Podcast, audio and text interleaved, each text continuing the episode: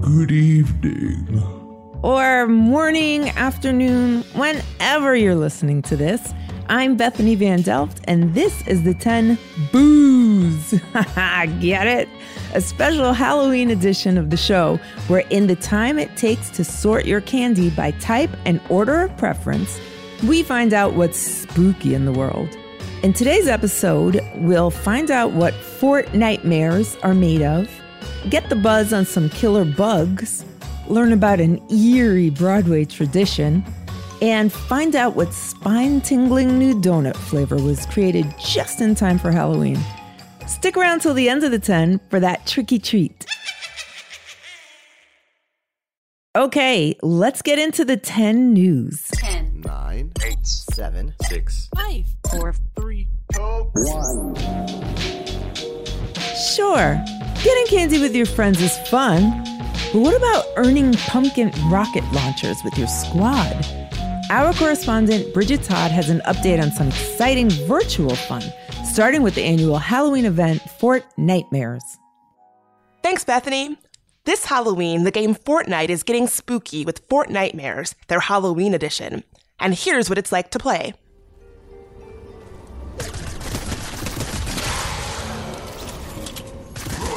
So, what are we playing right now? I'm playing Fortnite, the new uh, Halloween spooky edition, Fortnitemares. So, I see you play Fortnite all the time, but this looks so much spookier than it usually looks. What's going on?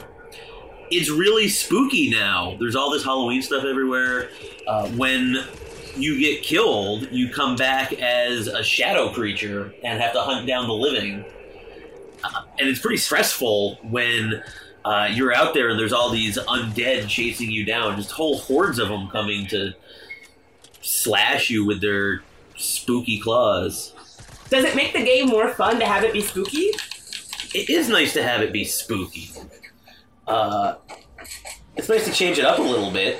You know, it really changes the game to have this new element. You know, it used to just be regular elimination, battle royale. Once you were out, you were out. But now you come back in this army of the undead. Is it helping you get in the Halloween spirit? It is, yeah. It's kind of nice to feel spooky.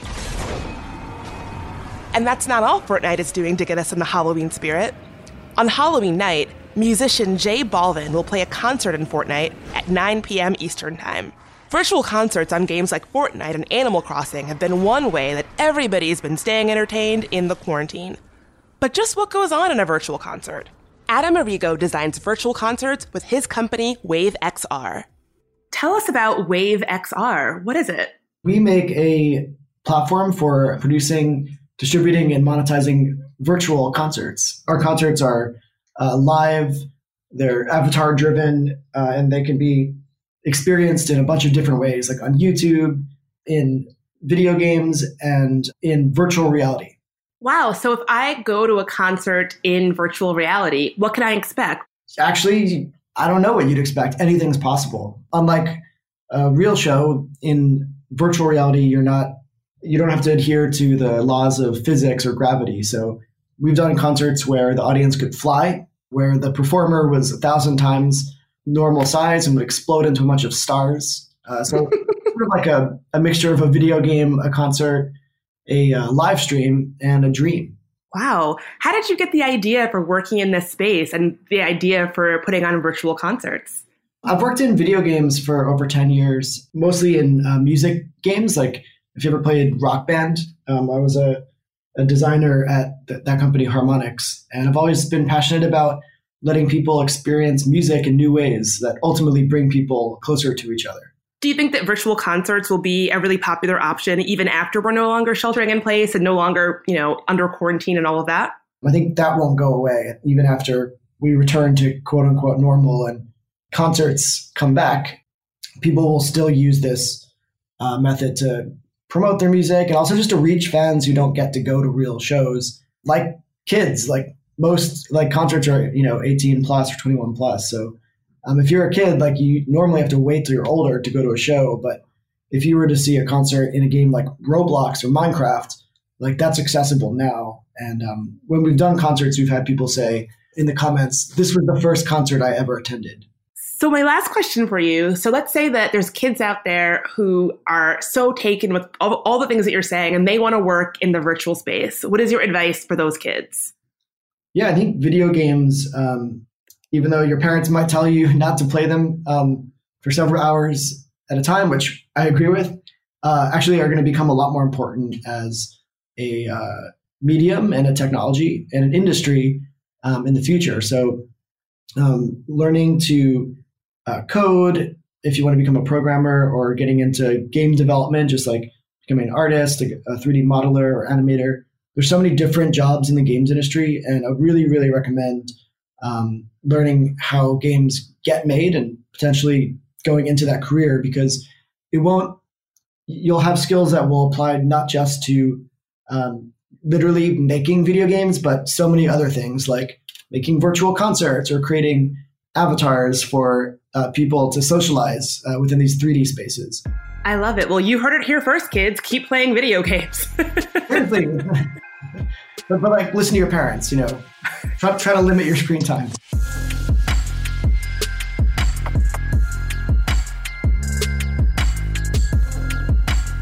Did you know that almost all Broadway theaters share a common tradition of leaving a single light on at night when the theater is empty? It's known as the ghost light, and superstitious theater folk debate whether its purpose is to ward off, distract, or light the way for, you guessed it, ghosts. The most notable is the New Amsterdam, which is said to be haunted by the ghost of Olive Thomas, a former showgirl from the Ziegfeld Follies, a series of productions that ran throughout the early 1900s. Olive is such a big part of the theater's culture that there are pictures of her hanging near the exits and entrances where the cast and crew traditionally blow her a kiss at night on their way out to keep her happy. You want to keep a ghost happy, you know? The ghost light actually does have a more practical purpose. According to stage managers, because the edge of the stage hovers right above the drop into the orchestra pit, the light helps make sure that anyone on the stage after hours won't accidentally fall off because they can't see the edge. Beware. Our next story is a chilling tale of murder. Hornets! From Friends of the Ten, Lane Farber of the Nature Nerds podcast. Keep listening if you dare. Happy Halloween, my friends. With spooky season in full swing, I think it's about time we chat about the terrifying, creepy crawly that's been making headlines this year. It's a horrific creature that's killed millions, brought entire communities to their knees, and is threatening to destroy life as we know it. Well, at least for the bees, that is. That's right. Today, we're talking about the dreaded murder hornet. The Asian giant hornet, affectionately known as the murder hornet, is a species of hornet that is native to Asia. Despite being the largest species of hornet, the insect is not a reason for concern in Asian countries. It's a natural part of the ecosystem there. It's only when the murder hornet is introduced to new environments that its destructive power is unleashed. Unfortunately, for those of us living in the United States and Canada, the murder hornets have arrived. Uh oh. Scientists don't know exactly how the insect got here, but they do know they want it gone. And for good reason. The Asian giant hornet gets its murderous reputation for killing bees. Like, lots of bees. Just a few murder hornets can wipe out an entire colony of bees in a matter of hours. The massive bugs are brutal and efficient killing machines. Their favorite way to dispatch a victim? decapitation. Yeah, they straight up bite the heads off of bees. So, obviously, murder hornets are not great for bees. But why should we be worried about them setting up shop in America? Because we need bees. Did you know that bees pollinate roughly one third of the food we eat? That means that after every third bite of food you take, you should find the nearest bee and give them a fist bump of appreciation. Uh, on second thought, um, a thumbs up should do just fine. So, whether you like them or not, bees are important and we need to protect them so that we have food to eat. Insect scientists called entomologists are working hard to make sure our bees stay safe from the murderous hornet invaders. Just last week, officials located and destroyed the first murder hornet nest in the United States. Hooray! They found the nest by attaching trackers to captured hornets and releasing them.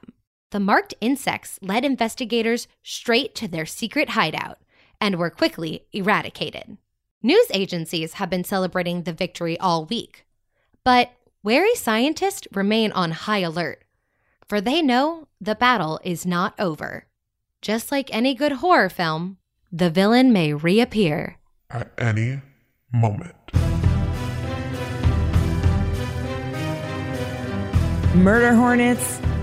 Seriously? All right, 2020. Keep it coming. To learn more from Lane, check out her podcast, Nature Nerds. Is it a trick or a treat? Either way, it's time for your trivia question of the day. What spooky new flavor did Dunkin' Donuts release this month? Was it A, blood orange, B, ghost pepper, or C, ladyfingers? Did you guess it? The answer is B. The spicy ghost pepper donut is the first spicy flavor ever released by the popular chain. The deliciously daring donut, as Dunkin' describes it, ooh, alliteration, is topped with strawberry icing mixed with cayenne and ghost pepper, one of the world's hottest chili peppers. Would you try it? Not me. I do know some people that would put hot sauce on a donut, though, so this is for them. Time's up. That's the end of the 10 for today. You can catch new episodes on Tuesdays and Thursdays. The 10 News is a co production of Small But Mighty Media in collaboration with Next Chapter Podcast and distributed by iHeartRadio. The Halloween edition of the 10 News was written by editorial director Treacherous Tracy Crooks with contributions from Stephen Tompkins, Bridget Todd, and Lane Farber. The creative producer is Jenner the Friendly Ghost Pasqua. Marketing is led by Jacob Brunstein with web support by Frightening Adam Farr. Editing and sound design by Pete Monstro under the production direction of Jeremiah the Terrible Tittle. Executive producer Donald Aldark and show creator Tracy Bleeds Kaplan round out the team. If you have any questions about the show, a story idea, or a fun fact you want to share, email us at hello at the10news.com. And don't forget to subscribe, rate, and review the 10 News on Apple Podcasts, iHeartRadio, Spotify, or wherever you listen to your podcasts.